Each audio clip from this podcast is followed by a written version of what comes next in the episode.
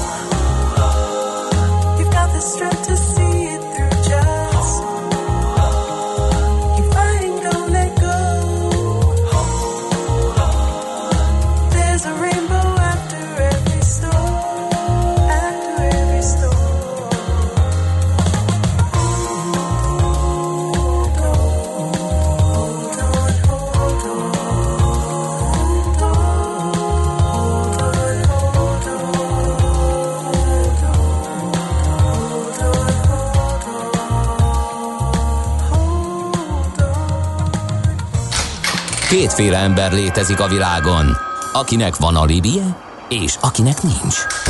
Az elsőnek ajánlott minket hallgatni, a másodiknak kötelező. Te melyik vagy? Millás reggeli, a 90.9 Jazzy Rádió gazdasági mapetsója. Ez nem animi, ez tény. A Millás reggeli főtámogatója, a prémium alapanyagokból készülő Viva Gourmet szendvicsek forgalmazója, az OMV Hungária Kft. Jó reggelt ismét a kedves hallgatóknak, ez a Millás reggeli itt a 90.9 Jazzin, Mihálovics Andrással. És Gede Balázsjal. Jó reggelt kívánunk, 0 30 20 10 9 0 9 SMS, WhatsApp és Viber számunk is. Ez úgy, hogy ezen lehet velünk beszélgetni, eszmét cserélni, stb. stb. Uh, igen, és azt nézem, hogy jött-e útinformáció, de abból valahogy nagyon kevés van, de ezért valamit összeszedünk. Budapest legfrissebb közlekedési hírei, itt a 90.9 jazz Na, az Utinform ír arról, hogy erős a forgalom az M1-es autópályán a főváros irányába a Bicskei szakaszon, az M3-as autópályán pedig az M0-ás autóúti csomóponttól befelé telítettek a sávok. A 6-os főúton Pakson, a 112-es kilométernél, hát oda még talán, talán zsizsegünk, légvezetéket bontanak el, 9 órától 15 óráig több alkalommal 5-10 percre megállítják a forgalmat. Ezzel kell számolni annak, aki akár épp arra felé fog autózni mondjuk innen a fővárosból, és, és, és arra van dolga, aztán azt nézem, mi lehet az még, ami érinti a kedves hallgatókat. Talán Sötétek az... a jelzőlámpák a 20. kerület Nagy Sándor József utcában, a Vörösmarty utcánál és az Adi Endre utcánál 8 és 12 óra között lesz ez így. A Baros utcánál pedig 11 órától 15 óráig áramszünet van arra felé. Ugyanis illetőleg a 9. kerület Mátyás utcában útszűkület okoz fennakadást a Lónyai utca és a Rádai utca között, mert ott meg csatornát javítanak. Nos, ahogy azt berangoztuk, vízről fogunk beszélgetni. Március 22-én indítottuk azt a beszélgetés sorozatot, ami a vízzel foglalkozik. Ugye akkor volt a víz világnapja, és akkor a Xilem Kft. egy szakértőjével arról beszélgettünk, amit sokat lehet hallani, ugye, hogy a szennyvízből nyernek adatokat a vírus terjedésére vonatkozóan. Ezt próbáltuk feltárni, hogy milyen információkat hordoz a szennyvíz hogyan ö, működik az, hogyan ö, tisztítják, de most meg a másik végét nézzük meg ennek a rendszernek, mégpedig azt a folyó ivóvizet, ami a csapból jön, az, hogy ö, kerül oda, mit jelent az, hogyha az jó, milyen paraméterekkel rendelkezik, és egyáltalán hogyan lehet azt előállítani. Vankos Zsomborok Szilám alkalmazás technikai mérnöke lesz ebben a segítségünkre. Szia, jó reggelt! Jó reggelt kívánok, sziasztok, üdvözlöm a hallgatókat. Nézzük meg a vízkészleteinket, hogy egyáltalán hogyan állunk ezzel a bizonyos ivóvízzel, vagy azzal a vízzel, amiből ivóvizet lehet nyerni. Érdekes adatok, hogy a Földön 1,4 milliárd köbkilométer víz található, de ennek 97%-a óceánok és tengerek formájában, 3%-a édesvíz, és ennek a 3%-ának csupán a 30 százaléka az a felszín alatti víz, illetve a felszíni víz, amiből az ivóvízkészletet nyeri a föld lakossága. Hát ez nem, nem tűnik túl soknak, de ugyanakkor lehet, hogy egy, egy, egy potenciált is hordoz a tengervíz. Egyszer majd abból is lehet ivóvizet csinálni, vagy ez teljesen kizárt? Természetesen, tehát erre rengeteg kutatás és fejlesztés működik, kis léptékben már ez abszolút előállítható, de globálisan, főleg mondjuk ugye, hogyha Európáról beszélünk, nekünk azért nincsenek úgymond földközi tengereink, tehát mi mindenképpen a felszín, illetve felszín alatti vizeket használjuk, akár csak itt Magyarországon. Igen. És Magyarországon mi a helyzet? Olyan, mint azt szokták, én egyszer beszéltem egy vízmérnökkel, és azt mondta, hogy olyanok vagyunk, mint egy lavor. Tehát, hogy az a baj, hogy úgy tűnik, hogy nagyon gazdagok vagyunk például felszíni vizekben, de igazából a felszíni vizek nagy része a határon túlról érkezik Magyarországra. Igen, ez pontosan így van. Ugye a föld, földrajzi adottságokat tekintve tulajdonképpen egy medencében helyezkedünk el, és a vizeinknek a 95% az országon átfolyó víz. Tehát ugye a, a környező helységekben, Alkok, Alpokban és Kárpátokban erednek, de ugyanakkor a felszín alatti vizeink tényleg gazdagok, és nagyon jó minőségűek. Azt mit jelent? Tehát nézzük meg akkor azt a technológiát, azt a láncot, amivel, amivel az ott kinyerhető. Kell az a bármit is kezdeni, vagy egész egyszerűen ugye az, végülis az ásványvíz palackozó üzemek is lefúrnak, feljön a víz, és már üvegezik is. Vagy valamit azért kell vele csinálni, tisztítani. A csapvízzel mi a helyzet? Tehát ezt az egész technológiai láncot vizsgáljuk meg, hogy uh-huh. hogyan válik ihatóvá. akár a felszíni, akár a felszín alatti víz. Ugye ez természetesen különbözik attól, hogy honnan is nyerik, tehát alapvetően négy ö, kategória van. A felszín alatti védett rétegekből a mélységi vízbázis, ez ilyen 100 méteres mélységű kutakat jelent, ez, ez elég jó minőségű, tehát itt sokszor akár csak esetleg egy fertőtlenítés szükséges, mondjuk UV-val, hogyha a kút szennyeződik, de például, hogyha a Dolomit hegyek karsztjait, ugye ilyen bakonyban, vértesben uh-huh. található, azokat szinte nem is kell tisztítani. Más, hogyha például, ha mondjuk Budapestről beszélünk, itt folyamparti kavicságy szűrésű vizeket használjuk a Dunáét, azt már azért érdemes tisztítani, sőt sokszor kell is, mert például a vas és mangán tartalma magas, de erre például a Xilemnek is uh, ózonozó megoldásai léteznek, és használják is itt Budapesten. Uh-huh. Oké, okay, akkor megvannak a kutak. Hogy jut el a lakásba? Mennyire, mennyire teljes a, a vízvezetékhálózat Magyarországon? Nagyon jól állunk, tehát már 2019 óta, sőt már hamarabb is kiépült az összes magyarországi településre az ivóvízhálózat. Ez nem azt jelenti, hogy minden lakásban, minden családnál elérhető, tehát nincsen minden házra, lakásra rákötve, de a településen belül elérhető. És alapvetően úgy néz ki, hogy nyilván a legközelebb vízbázisnál vannak ilyen kitermelők, ahol egy nyomásfokozáson átesik a víz, illetve itt még tisztítják attól függ, hogy fizikai, biológiai, kémiai szennyeződések vannak, akár uv kezelés, erre szintén van a is megoldása, vagy klóradagolás is nagyon elterjedt, és akkor így egy meghatározott nyomáson, ez másfél bártól akár 17 bárig is, ö, nyomásfokozó szivattyúkkal eljuttatják a, az összes végpontra. Uh-huh. És amikor tulajdonképpen uh, milyen minős... Igen? Tehát, hogy így, így, amikor kinyitjuk a csapot, ugye ezzel biztosítják a magas nyomásra, hogy mindig folyjon a víz a legmagasabb pontján és a településen. Uh-huh. Uh, milyen minőségű egyébként a magyar csapvíz? Erről is mindig mondják, hogy Európában egyedülálló a jó minőségű a magyar csapvíz, ehhez képest mégsem uh, sokan esküsznek a csapvízre, mindenki ugye ásványvízezik, uh, de ez egy ilyen, ez mennyire szakmai szempontból mennyire alátámasztott állítás? Tényleg nagyon jó minőségű a magyar víz, tehát és nem is egy hatóság, ez folyamatosan monitorozza, figyeli, szigorúak a határértékeink. Természetesen vannak olyanok, hogy például valaki úgy érzi, hogy nála klórosabb, mint mondjuk a rokonánál, erre ugye észszerű magyarázatok vannak, hogy miért, egész egyszerűen valószínűleg közelebb lakik a, a kúthoz, ahol még ugye a klóradagolás történik, és ott több lesz a klór mint a végén. De ezek mind határérték alatt vannak. Ugyanígy a vízkeménység is változó, ez is függ attól, hogy a nyers víz az milyen állapotú, de alapvetően emberi fogyasztása messze menőleg mindegyik alkalmas. Uh-huh. A, a, a helyi hálózatok mennyire befolyásolják ezt? Tehát ez rendben van, ugye, hogy a vízművek azok igyekeznek, sőt nem igyekeznek feladatuk előállítani a megfelelő minőségű ö, ivóvizet, de például a, az bekerül az épületbe, ott meg a saját vízvezeték hálózat szennyezheti, akár hogyha az egy elavult. És mondjuk egy ilyen 30-as évekbe épült budapesti bérházban, hát érdekes, hogy milyen lehet a vízhálózat.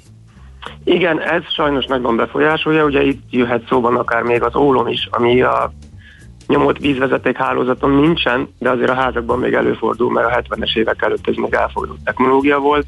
Ebbe sajnos ugye nincsen beleszólás. A csőcserénél egyébként most már ilyen gömgrafitos öntött vasat használnak, vagy lakáson belül KP-et, műanyagot, érdemes. Tehát, hogyha erre van erőforrás, idő az embernek, akkor érdemes, hogy ezeket a felújításokat elvégezni, mert ahogy mondtátok, hiába van jó minőségű víz a ház aljáig, hogyha onnantól beszennyeződhet akár a lépcsőházban, vagy akár a közös szakaszban. Mennyire lehet megoldás például ezek a háztartási víztisztító készülékek, mennyiben inkább csak a biztonságunkat, vagy a megnyugtatásunkat szolgálják, és mennyiben működnek azok jól? Működnek azok jól, de itt is ugye szóba jön, hogyha mondjuk a vízóra elé helyezzük föl, hogy Aha. akkor még a lakáson belül is ki kell cserélni mindenképpen, de természetesen erre vannak ö, megoldások, akár UV-ról beszélünk, akár aktív szűrőről, ezek a technológiák mind kicsi, tehát háztartási léptékben, mind pedig óriási városi léptékben is működnek és használják. Uh-huh. Um, nagyon a lakosságra fókuszáltunk, de lefogadom, hogy ezért a lakosság vízigényénél az ipar azért jóval több vizet használ. Melyik ágazatok az a, azok, amelyik a legtöbb ivóvizet használják? Így igaz. Itt érdemes felbontani kettő részre, ugyanis a legtöbb vizet a különböző energetikai iparok használják, de ott nem ivóvizet, mert ők hűtővízként használják a felszíni vízünket. De ez azért uh-huh. fontos, mert azt is utána kezelni, nehogy Isten visszahűteni szükséges. Azon iparok, amik már kifejezetten ivóvizet használnak, leginkább a gyógyszeripar és a élelmiszeripar. Mind a kettőnél nagyon fontos, hogy mindig ugyanolyan minőségű legyen a víz, tehát már egy csekély vízminőségváltozás és súlyos gyártási nehézségeket okozhatna. Például uh-huh. a mhm. sörgyártásnál fontos akár egy UV-s fertőtlenítés, hogy minden baktérium uh, zsíraszám eltávolításra kerüljön. Ez egyébként a hazai gyárakban is uh, gyakran alkalmazott általunk is beüzemelt gépekkel. Uh-huh. Van, van olyan, amikor így a felhasználó nagy megrendelőként különleges igényeket támaszt a szolgáltatóval szemben? Van, igen, ugyanakkor a szolgáltató nem tud kifejezetten a számára más jó vizet biztosítani Aha. egy ponton túl. Tehát nyilván ugye közös hálózatban érkezik a vízkitermelő műtől, majd az ágazik szerteszét. És az utolsó leágazásnál ö, tud nyilván még esetleg extra kezelést, extra feltöltést alkalmazni. Vagy egyébként ezt leginkább azért az üzemen belül szokták előkészíteni a vizet. Uh-huh. Vannak ivóvíznek is ilyen minőségi kategóriái, hogy nagyon jó, meg kicsit jó, meg jó, meg elfogadható? Tehát van ilyen szempontrendszer? Nincsen. Alapvetően van egy határérték, ami több paraméter tartalmaz, akár legyen az nitrát, vagy ammónium, vagy a keménység, vas mangántartalom, ezeknek mindig meg kell felelni. Nyilván mondhatjuk, hogy hát ez kevésbé jó minőség, mert épp hogy határérték alatt van, vagy hát ez már szinte víz, hiszen semmi nincsen benne. Alapvetően, amit nézni szoktak, az a vízkeménység, ez a kálciumoxid uh-huh. tartalom. A köznyelv inkább ezt a német keménységi fokot ismeri. Ez olyan 4 és 34 30 német keménységi fok között van, és az meg elfogadható. Átlagosan legalábbis Budapesten ilyen 15-20 német keménységi fok, de ezt is lehet házilag akár egy kicsit csökkenteni. Igen, én is ilyesmire emlékszem, ami lakmuszpapírral kellett bemérnem, amikor a mosogatógépet beszereltem, ott be kellett állítanom, hogy milyen keménységű vízzel dolgozunk.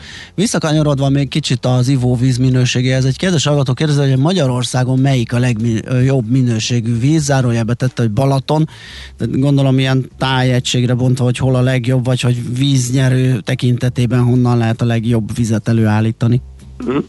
Alapvetően a, a hegységek környékén a Mészkő és a Dolomit hegyek. Aha, hogy említetted, hogy már majdnem ivóvíz, tisztaságú igen, víz jön ki. Igen. Uh-huh. És egyébként ez Magyarország uh, ivóvízének a 25%-a itt történik előállításra.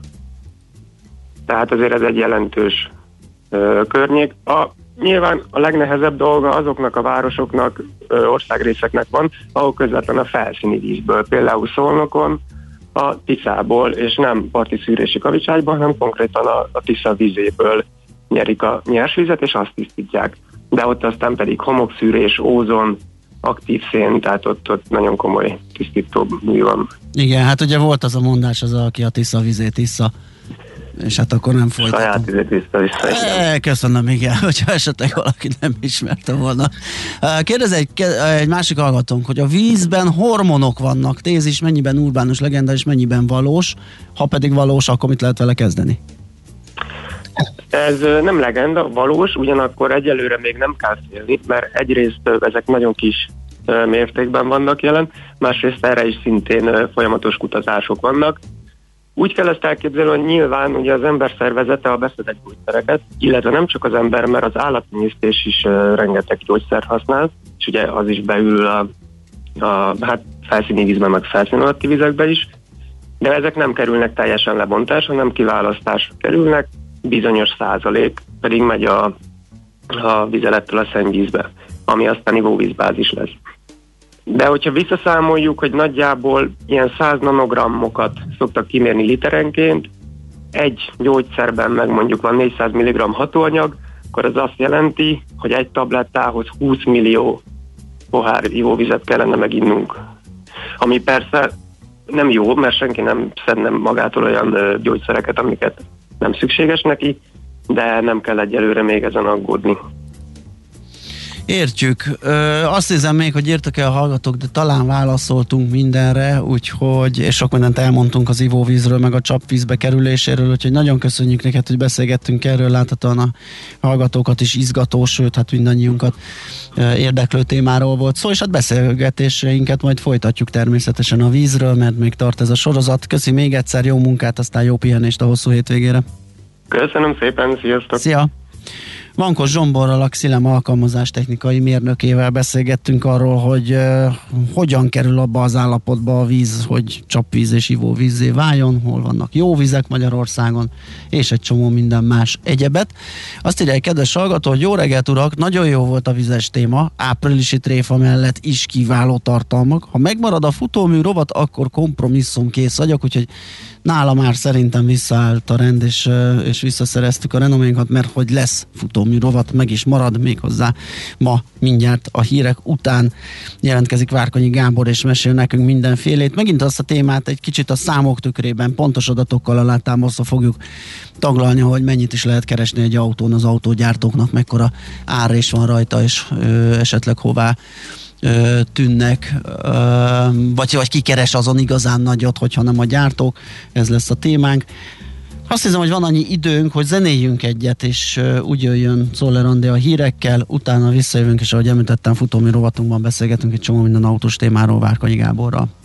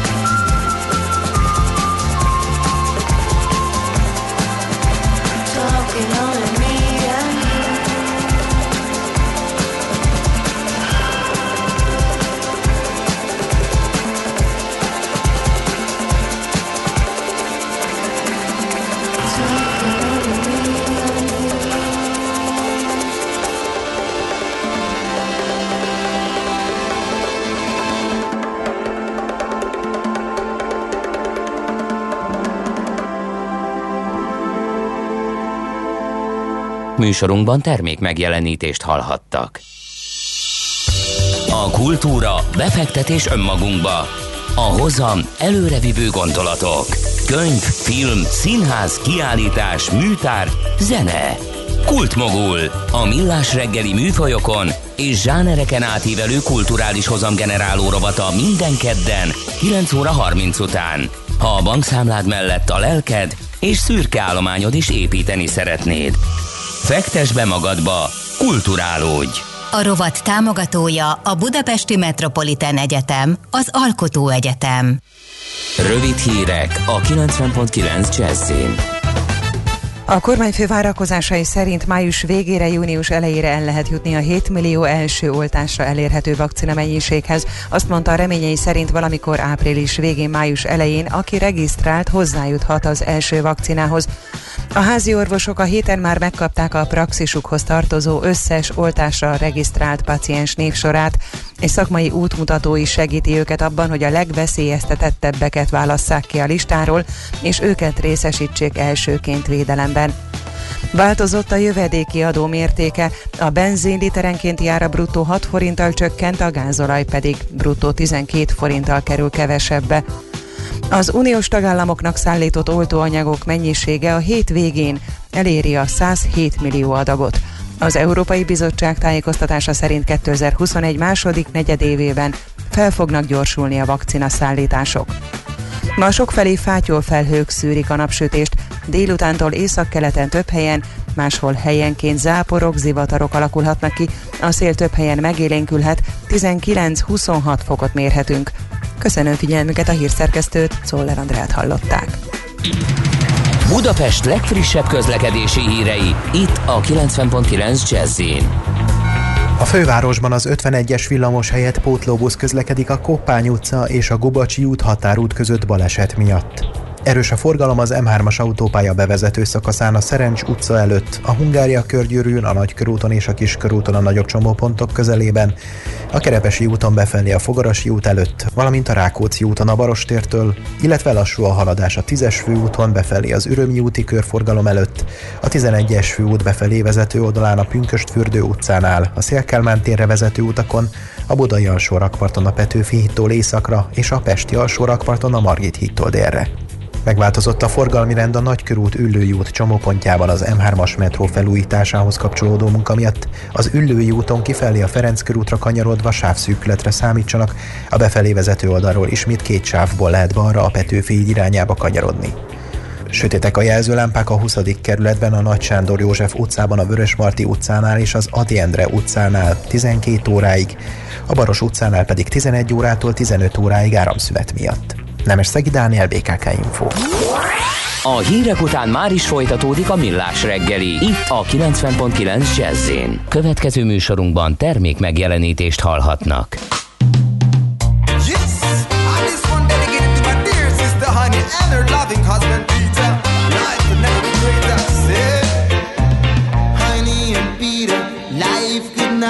greater. Them live together forever in love. Honey and Peter. Life cannot be greater.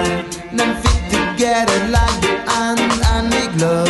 Just a look at them, them are so happy, happy. And nothing ever gets messy, messy. Yes, them are lit in a sweet harmony. All them are do it one night sense the day. I make me tell you, man, that them are so in love. And them are much together like the coffee and the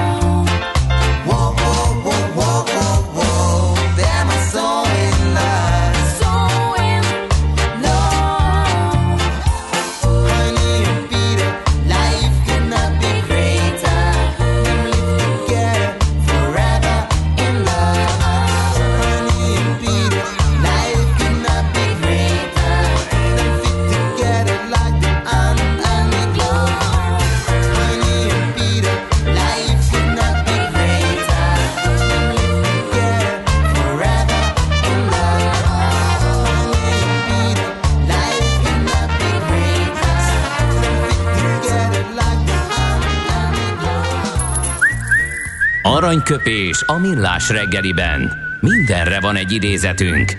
Ez megspórolja az eredeti gondolatokat. De nem mind arany, ami fényli. Lehet kedvező körülmények közt gyémánt is. Hát kérem, tisztelettel azt mondja, hogy Steve Jobs-tól idézünk. Nem születésnapja van ma, hanem... Azt Nem neki van születésnapja, hanem az Apple-nek van születésnapja. Apple-nek. igen. 45 éves az Apple, és ezért választott a szerkesztő úr, hogy Steve Jobs idézetét citáljuk ide. Azt mondta, szerintem a művészet az, hogy az ember meglássa maga körül a lényeget. Hogy megértsen valamit, ami még soha senkinek nem sikerült, és ezt közölje a többiekkel, akiknek nem adatott meg ez az éles látás. Hát igen, így is fel lehet fogni. Az elejével egyetértek, de a második része az talán inkább, én, inkább úgy mondanám, hogy nem megértsem valamit, hanem úgy értsem valamit, amit ahogy még soha senki. És akkor az talán inkább a művészet lényege, de hát nem fogok én, hol vagyok én, hogy egy Steve Jobs-zal vitatkozza. Aranyköpés hangzott el a millás reggeliben. Ne feledd, tanulni ezüst, megjegyezni arany. Műszer neked egy fal, a sebesség egy váltó, a garázs egy szentély. Zavar, ha valaki elbetűvel mondja a rükvercet. Mindent akarsz tudni az autóvilágából? Akkor neked való a millás reggeli autós rovata. Futómű. Autóipari hírek, eladások, új modellek, autós élet. Kressz.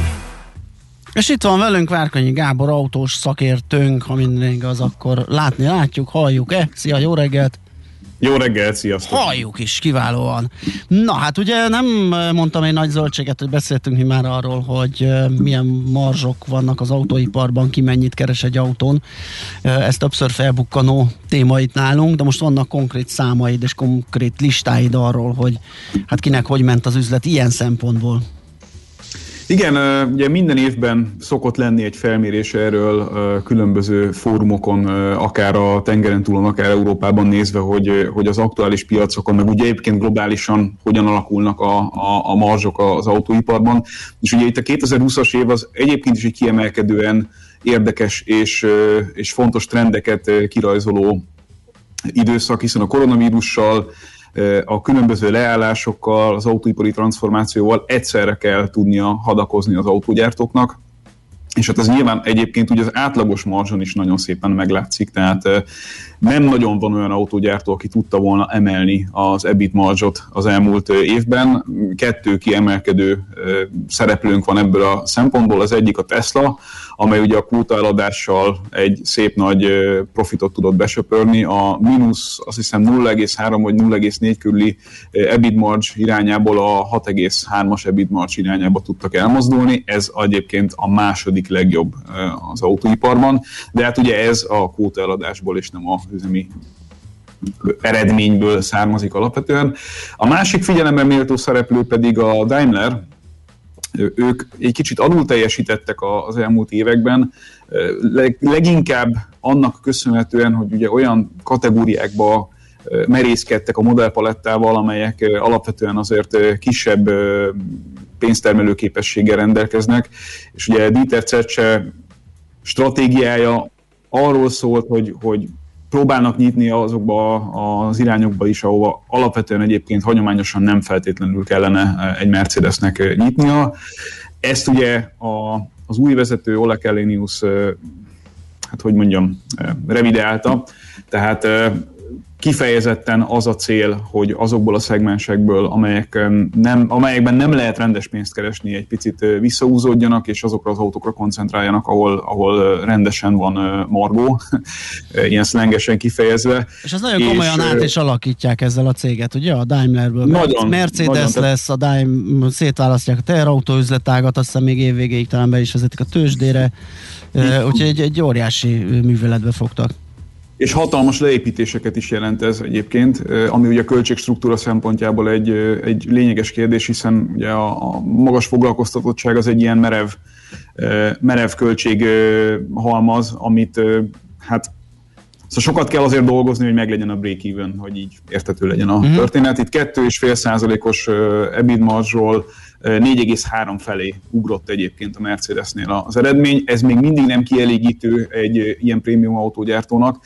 de hát nyilván itt a, a koronás években azért nem lehet ennél többet elvárni, de tartani kellene egyébként ezt a 8 kötőjel 10% körüli e, szintet ahhoz, hogy, hogy hosszú távon konkurálni tudjanak a nagyokkal, hiszen itt darabszámszerűen ugye viszonylag kevés autóról beszélünk, tehát azon a viszonylag kevés autón sokat kéne ahhoz keresni, hogy a jövő buzzwordjeit, meg fontos témáit azt, azt le tudják kezelni kutatási, fejlesztési büdzsével, megfelelővel legalábbis. De hogy az elejét nézzük, hogy, hogy itt most ugye kiemeltem azt a kettőt, aki növekedni tud tudott ebben a tekintetben, mindenki más meg csökkent, van, ahol nagyon csökkent, van, ahol kicsit csökkent. A Toyota, ahogy ezt már korábban meséltem nektek, relatíve jól úszta meg ezt az időszakot. Ez azt jelenti, hogy 8,5%-os EBIT margról, ami egyébként hihetetlenül erős ahhoz képest, hogy ez egy tömeggyártó és nem egy, nem egy luxus autógyártó. Csupán 7,1-re estek vissza, ami hát nem azt mondom, hogy egy statisztikai hiba határ, de hát azért ez nem egy olyan dolog, amit úgy nagyon megérez egy ekkora cég. Nagyon jó készleteztek ugye a csípek kapcsán is, tehát az ő gyártásukat a csíp hiány kevésbé befolyásolta, de azt lehet mondani, hogy a Toyota az összességében nagyon robosztusan van fölállítva, még egy ilyen brutális krízist is egész jól ki tudott mozogni. A harmadik, ugye a második volt a Tesla 6,3-mal, a harmadik a hagyományosan nagyon jó számokat, legalábbis amióta Carlos Tavares vezeti a céget, hagyományosan nagyon jó számokat jelentő PSA csoport, ugye, amely hamarosan, illetve hát nem hamarosan most még Stellantisként folytatja az FCA-val. Ők 8,5-ről, tehát Toyota szintről estek vissza 6,1-re, ami még mindig egészen, egészen tisztességes. A GM, bocsánat, a GM-et kifelejtettem az előző körből, a GM is tudott növekedni. Ugye ott is egy, egy jelentős költség átstruktúrálás, villanyra való átállás, egészségesre, zsugorodás az, ami, ami vitte ezt az eredményt. Itt 4-ről 5,4-re emelkedtek, ez egyébként szerintem kiemelkedően jó eredmény. A BMW-ről azt kell mondanunk, hogy a 7,1-ről 4,9-re, tehát itt egy viszonylag már érzékelhető visszaesés történt, de még mindig nagyon jónak számít a, a helyzet tükrében nézve. Volkswagen is egy 6,7-ről 4,3-ra esett vissza. Az FCA, amely, amely ugye itt Európában olyan nagyon pénzt keresni nem igazán tud, ehhez képest Amerikában meg egészen jó eredményeket tud felmutatni. 6,2-ről 4,3-ra esett vissza. Magyarul azt lehet mondani, hogy a Fiat Chrysler csoport, amikor még nem volt Stellantis, és amikor még gyakorlatilag csak az észak-amerikai piacon elért eredményeik lehetett támaszkodni, lényegében ugyanazt az EBIT marzsot tudta hozni, mint a, mint a Volkswagen csoport. Azt szerintem azért figyelemre méltó. Uh-huh. És akkor itt jön, a, ugye itt jön a Mercedes, erről beszéltünk, utána jön a Honda, amely pontosan az átlagot tudta belőni. Az átlag az jelenleg 3,4%-os EBIT marge a koronavírus idején az egész autóipara nézve, itt egy 1%-os csökkenésről beszéltünk.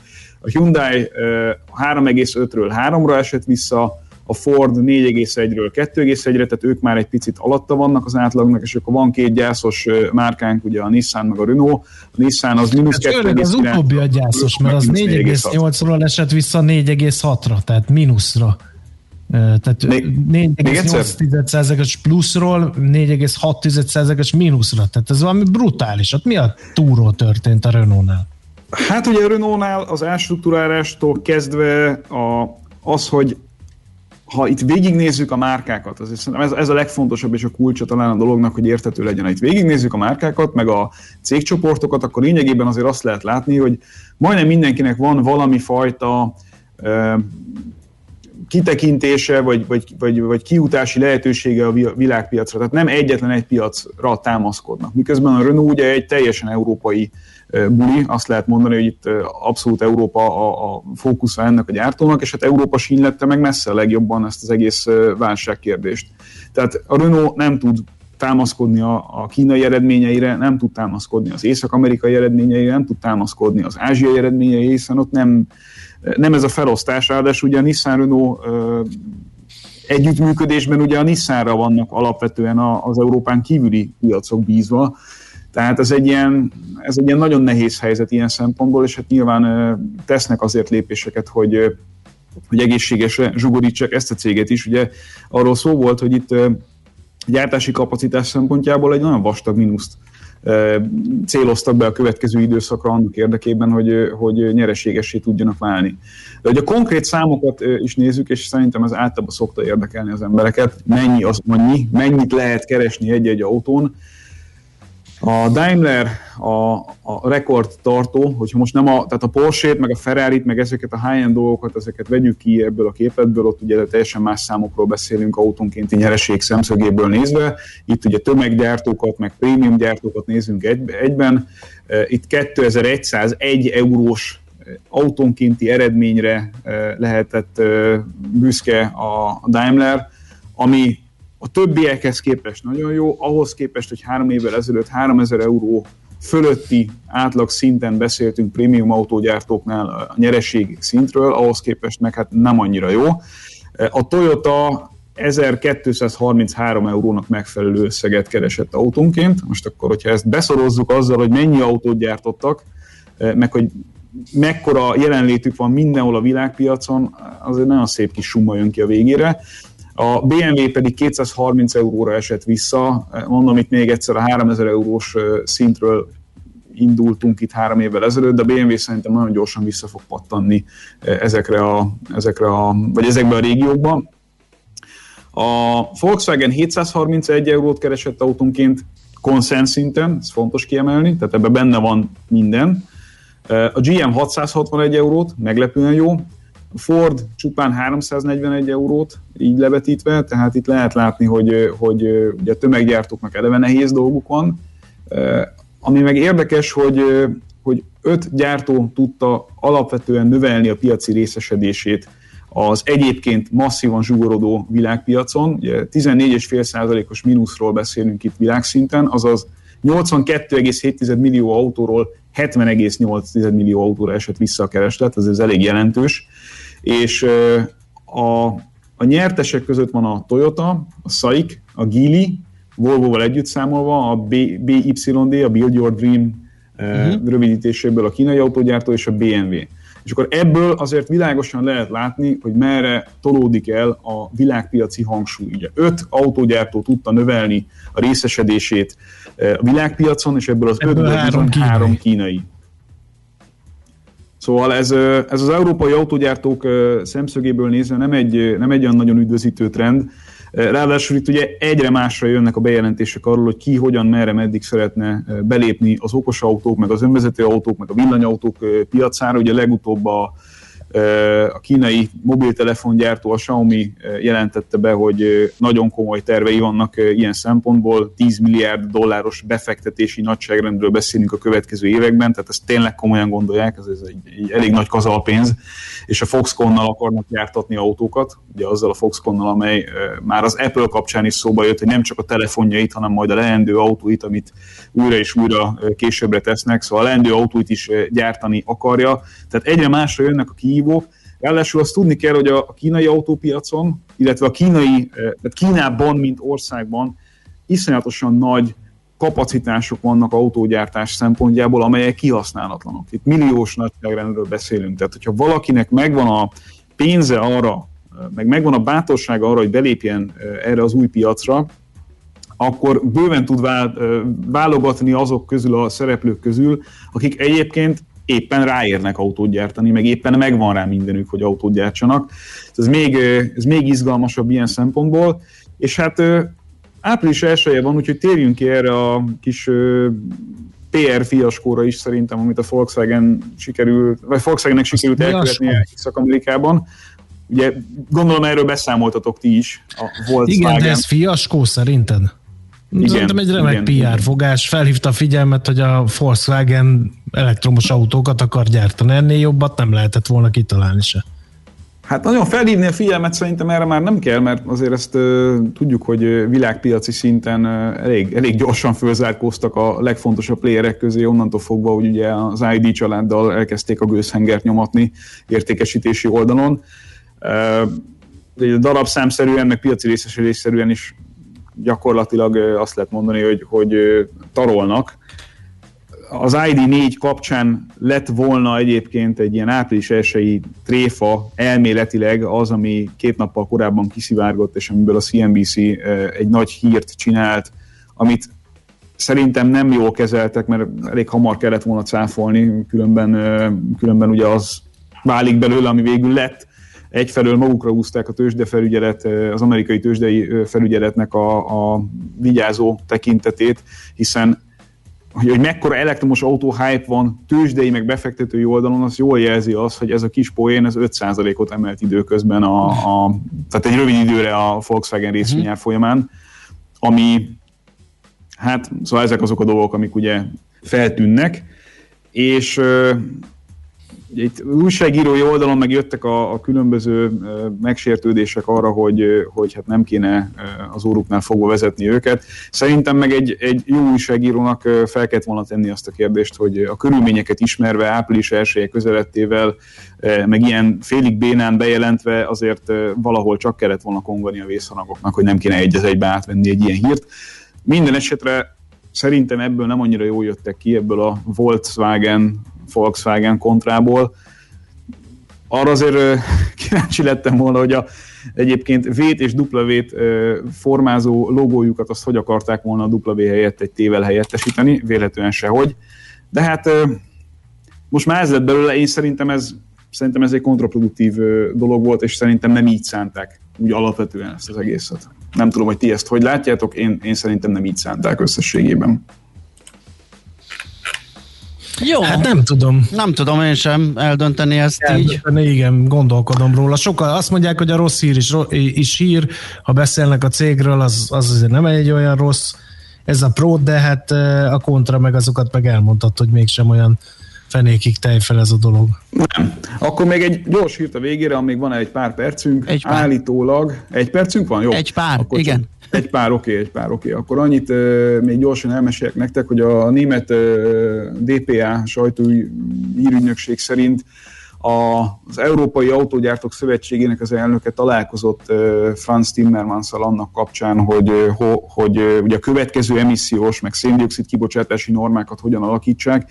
Ugye erről már sokat beszéltünk, hogy 2030-ra a jelenleg érvényben lévő széndiokszid kibocsátási kvótákat 37,5%-kal szeretnék csökkenteni. A mostani terv szerint ez a 37,5%-os csökkentés, ez már egyébként egy jelentős rászigorítás ahhoz képest, amiről egy-két évvel ezelőtt beszéltünk. Ez ugye azt jelenti, hogy a 95 grammos jelenleg érvényben lévő szabályt, ezt 59,4 grammalra kellene uh-huh. csökkenteni. És ez azért érdekes, és itt jön a, nem akarok nagyon elveszni a számokba, csak hogy értsék a kedves hallgatók, hogy ez miért izgalmas. A jelenlegi szabályozás az körülbelül úgy néz ki, hogy ha, ha ezt teljesíteni akarja az európai autóipar, akkor 9 év múlva minimum 50 százalék, de inkább ilyen 55 százalék környéki teljesen elektromos arány, arányú új autóeladást kellene tudni prezentálni az európai autópiacon, máskülönben ugye ez, ez a széndiokszid kvóta az nem jön ki. Ugye mivel a, az elektromos autókat zéró kibocsátásnak számítják, és nem számítják bele azt, hogy honnan keletkezik az energia és milyen széndiokszid kibocsátással, csak azt, hogy mi jön ki, vagy mi nem jön ki az autó kipufogójának a végén. Ezért itt az elektromos hajtás ugye természetesen erősen favorizálva van minden egyéb megoldáshoz képest.